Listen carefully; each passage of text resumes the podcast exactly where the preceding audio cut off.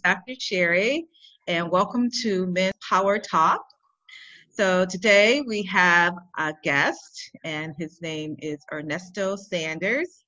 Um, he's a very special guest. Um, he's not only my brother, um, but he is um, a retired um, military veteran uh, from the Navy. He's also getting ready to retire from the state of Michigan, uh, working in the school district as an IT specialist. Um, but not only that, he is a father and he is a grandfather. He's an amazing son, um, brother.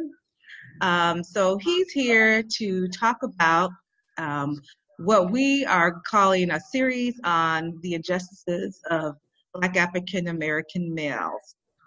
So we're going to just have a very comfortable conversation, um, Ernesto, just to kind of talk about what's going on in, in America today the whole world is kind of looking at.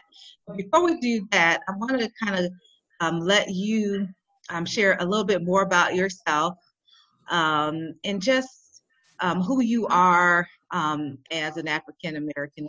Just give us some things that I didn't share. I just told them a little bit about you. Well, um, as my sister said, my name is Ernesto. Um, I um, I'm a son of the South. I was born in Alabama, um, although I did, was not raised there. Um, I still know, you know, a little bit about living there because we go back um, you know, almost every summer, you know, for a few days or whatever. So my mom's from Alabama and my father's from Alabama. So I kind of know about, you know, the little history of um, segregation. I was born during segrega- segregated times. I was born in 57. Um, so, you know, when we go back there, I would see white only, even though I was a, a very young, I still remember seeing, you know, white only, black only signs. Um, so I was raised in Michigan, in Flint, Michigan, and um, my memory of Flint when I was younger was uh, growing up on St. John Street.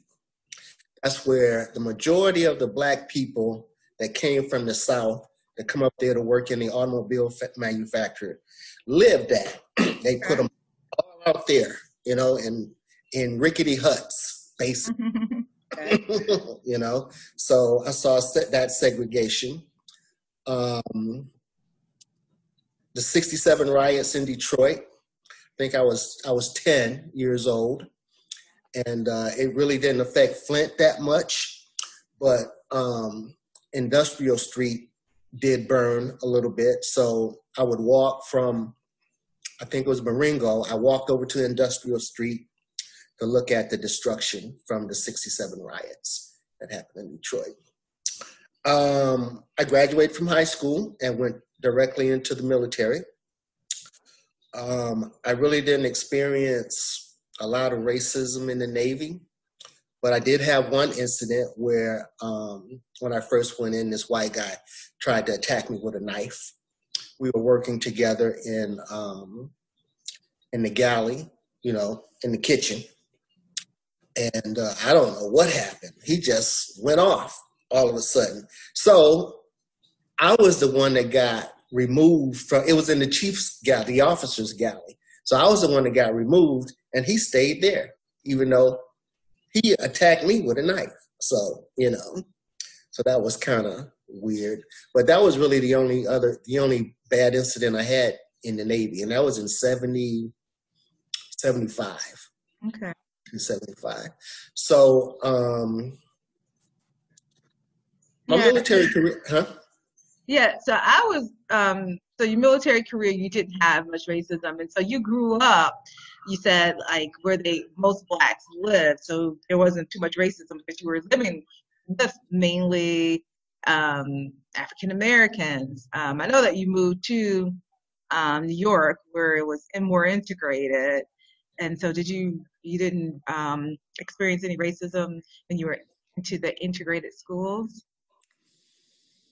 No, um, I didn't.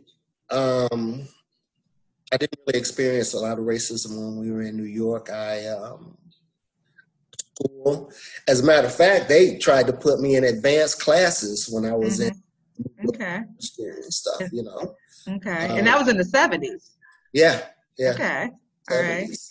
That's That was in something. seventies, yeah, and um, so no, not really a lot of racism in New York. I didn't, I didn't see that. You know, Mhm, that was before. You mhm. know, And you could went walk the streets and no problem. yep, could walk the street. You know, speaking of walking the streets, um, we did have one issue with the police there, but they didn't do anything. We were down. Um, there's about Okay. six of us, and somebody called the police on us. You know, because we had went down to the white neighborhood. And police came and um, they just kind of asked us what were we doing and all that kind of stuff. And um, I think one of the guys had an air pistol on him. Mm. I don't know how they wound up searching him and finding it, but they did. So stuff, you know. But I would, speaking of that, I would hitchhike from uh, Spring Valley to Pomona. Yeah, I remember you used to hitchhike a lot. Yeah, yeah, yeah. Yeah. And I got picked up by a lot of white people. uh-huh.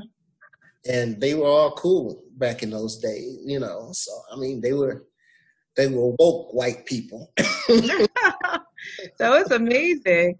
So let's let's move um, forward. So you are a um, again your father, your grandfather. So have you seen anything like with your son? How old is your son? Thirty-one. He's Okay. thirty.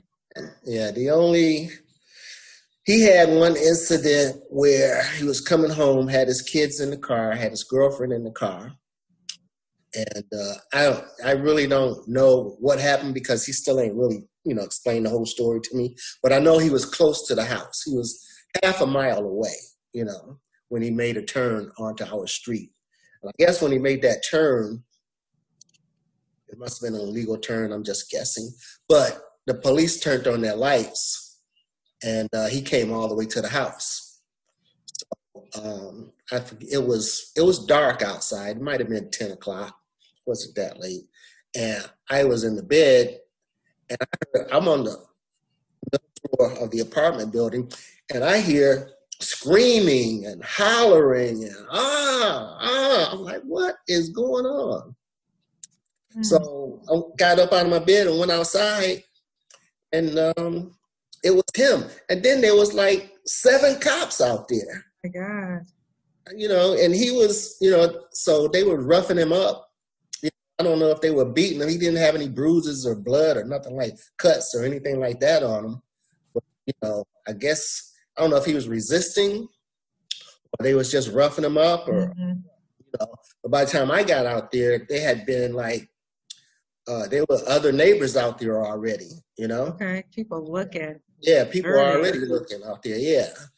Yep. So when I came out there, they had kind of calmed all that down and uh, they had put him in handcuffs and stuff. You know, I was go- trying to get over there to talk to him, but they told me to stay back.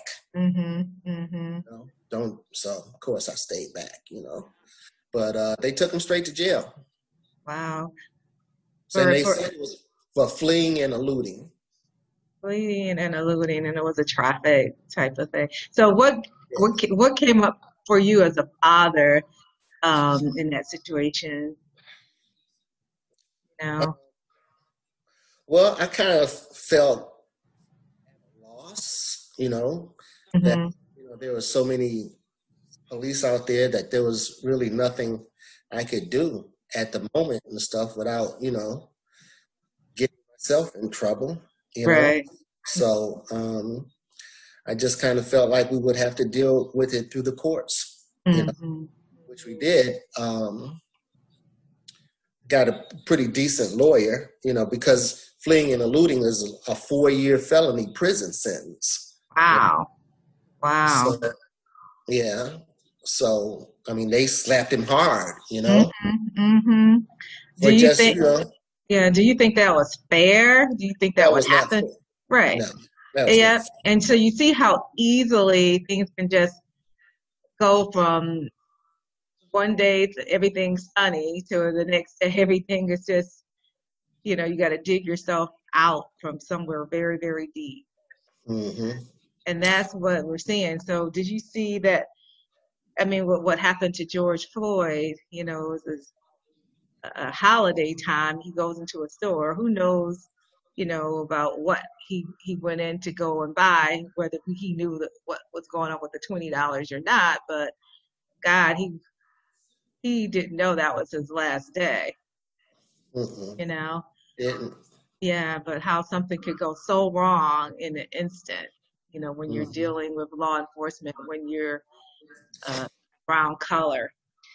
So, um, needless to say, what do you think about um, just law enforcement in general for African Americans and especially driving? I mean, you see so much of that, you know, in all the towns, but I know in Michigan, um, kids have a hard time, young African American males getting to work because a lot of the jobs that they can get are far away. They have to drive an hour, 45 minutes to get, you know, to some of those low paying jobs, right? Mm-hmm. Mm-hmm. Put themselves in, in at risk. Yeah, yeah. Um, yeah, there's no good public transportation system here in, in Michigan and Southeast Michigan in the Detroit area. So yeah, you have to have a vehicle um, to get anywhere, really. You know, and like you said, everything is so far away. You know, because um, it's really spread out around here. You know, um, I, you know, when I was younger and I was driving around here, I think I got stopped by the police as a new driver. I might have gotten stopped, um, I don't know, five to 10 times. Mm-hmm. And I might have gotten a ticket maybe once. So, you know, I don't know what it was that I was doing to, um, you know, stay out of trouble with the with officers Right. You know, um, but they never really, you know, asked me to get out of the car or, you know, asked me what I had in the car, uh-huh. car or did anything, you know. So, I mean, my experience with, with officers is not like, you know, a lot of young black men these days, you know, experience. Mm-hmm. So, what do you think it is? Do you think it's their the way they look, the persona? Well, I think it was. I don't think it's the way they they look. I was thinking. I'm thinking that it's the um, the uh, respect or you know that you give someone in authority. Because but my personality is like you know i'm always going to respect whoever i'm speaking to you know and be kind and nice and I'm, that's just me and stuff you know. So i don't know if you know and i'm not saying that black men you know should um, you know when a person of authority comes up to you just you know melt and all that kind of stuff i mean you still have to you know be a man and stuff but you know i'm i'm just thinking that if you emit respect then you know you might you you get respect and stuff. Mm-hmm. Mm-hmm. I know that's not what it's like in real world because George Floyd mm-hmm. mm-hmm. went into a store. You know, I don't know if it uh, with twenty dollars. I don't know if it's fake or not. Right, right. They called the police, mm-hmm. and like you said, he was like he was not expecting to die that day. You know, he went. He he did not resist. He was being humble. You know, when they moved him, he, he, went where he was told to go. He sat down. He, you know, he did everything he was supposed to do right. You know? So, you know, I mean, I I couldn't hear any of the conversation, but still, you know, he he was killed for absolutely nothing. Right. So when you think about all the other young African American um, males and females, unarmed, right? What were they killed for? Absolutely nothing. Okay, absolutely. You, yeah, absolutely nothing. When you kill somebody and they are unarmed, you know, you just want to kill them. Mm-hmm. you want to do? Mm-hmm. You just right. want to, you don't want you don't want to talk to them. You don't want to de-escalate. Mm-hmm. You don't want to even bother to go through the trouble. It's just too easy just to shoot them and kill them. Mm-hmm. That way the trouble's over with. And they don't get they don't have any um they don't have their day in court either. Yeah, there's no repercussions, you know. Mm-hmm. They know yeah. they can get away with it. They've always gotten away with it. You know? Yeah, it's become norm normal. Yeah, yeah, yeah. So yeah. yeah, it's all for no reason. When you get called to a park in Cleveland, that 12 year old boy is out, you know, is have playing in the park with that looks like a gun. Mm-hmm.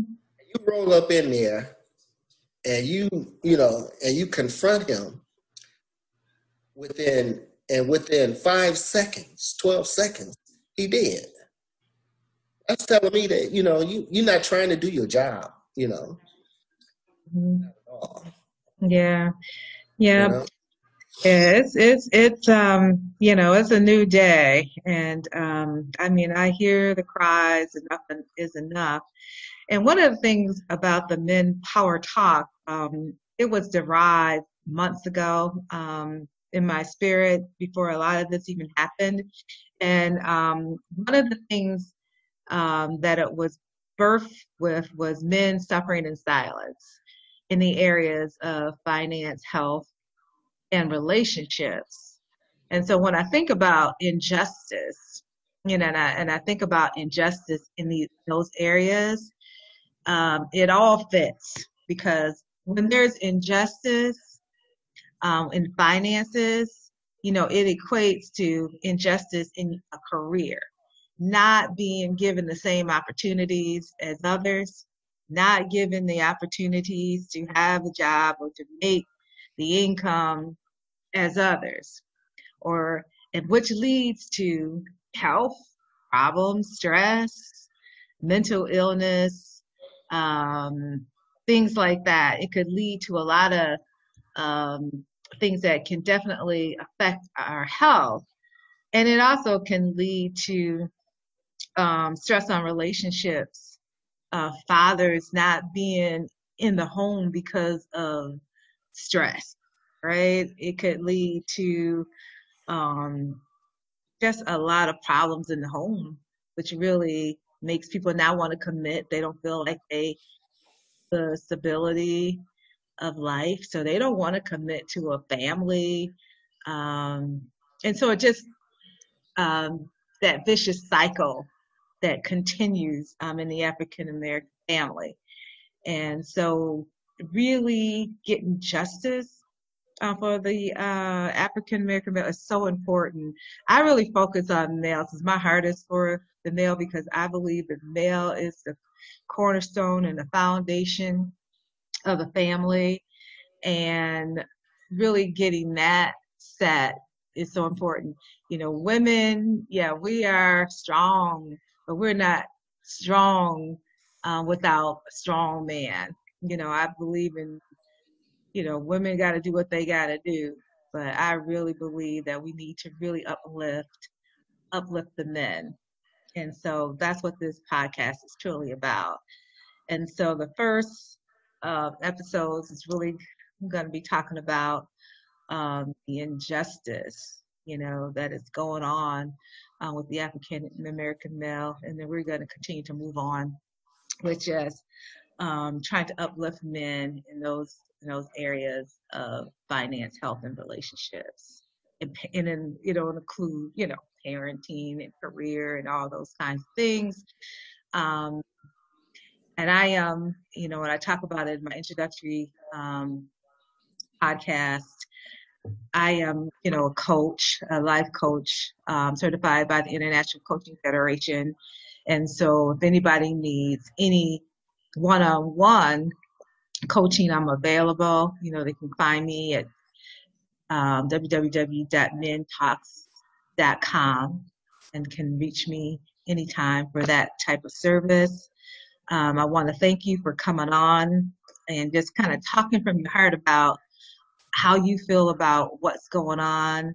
Um, is there any like ending, um, I guess, recommendations that you see that can go on? You know, they talked about defunding the police departments or things like that, just basically start all over. Do you? Have, I mean, they have some radical ideas, um, but what do you see? It's like some kind of idea that you think that could kind of help. well, I don't believe in defunding the the police department because you know when you say defund, that just means you know, take the money. They don't get no more money to do anything and stuff. You know, we got to have a police department. We got to have public safety. You know, mm-hmm. I mean, if they move the money around to you know better help the community, you know, mm-hmm. like the maybe with mental health because they did away with all the mental hospitals and stuff. So right. So move some of that money into into mental health and social work or whatever and mm-hmm. stuff to help out the community you know they could do that i could see that happening mm-hmm, mm-hmm. Um, but yeah they don't they don't need to just defund the police you know oh. yeah that is a radical move i guess when they say defund that really gets your attention yeah. but i i really think um, defunding looks different from totally wipe out i think you'll still have the services it'll just look very different mm-hmm. um, than it looks right now. You know, maybe you'll have the traffic police, maybe you'll have social services that deal with this part of that. So, um, so it'll be interesting the way the way they they they do it. Um, and so we just hope that the next generation, and it'll stop right now, but the next generation won't have to be afraid to to to see a police they won't have to be afraid to drive. They won't have to be afraid um, to be black because, as we know, black is beautiful. As a beautiful culture, there's so much um, gifts within the black and brown culture, and um, and we have so many allies. You know, the protesters were just a beautiful rainbow of colors and cultures and ethnicities that are all behind us all over the world. Um, so that's truly exciting. And so, again, I want to thank you uh, for coming on to my first podcast. And, glad to will, be here. Yeah, so I will let you know um, when it's um, up and running so you can hear it and you can share it. So please let people know about the Men Power Talks. Okay, thanks for having me. Great. Have a great day. Yeah, bye. Bye.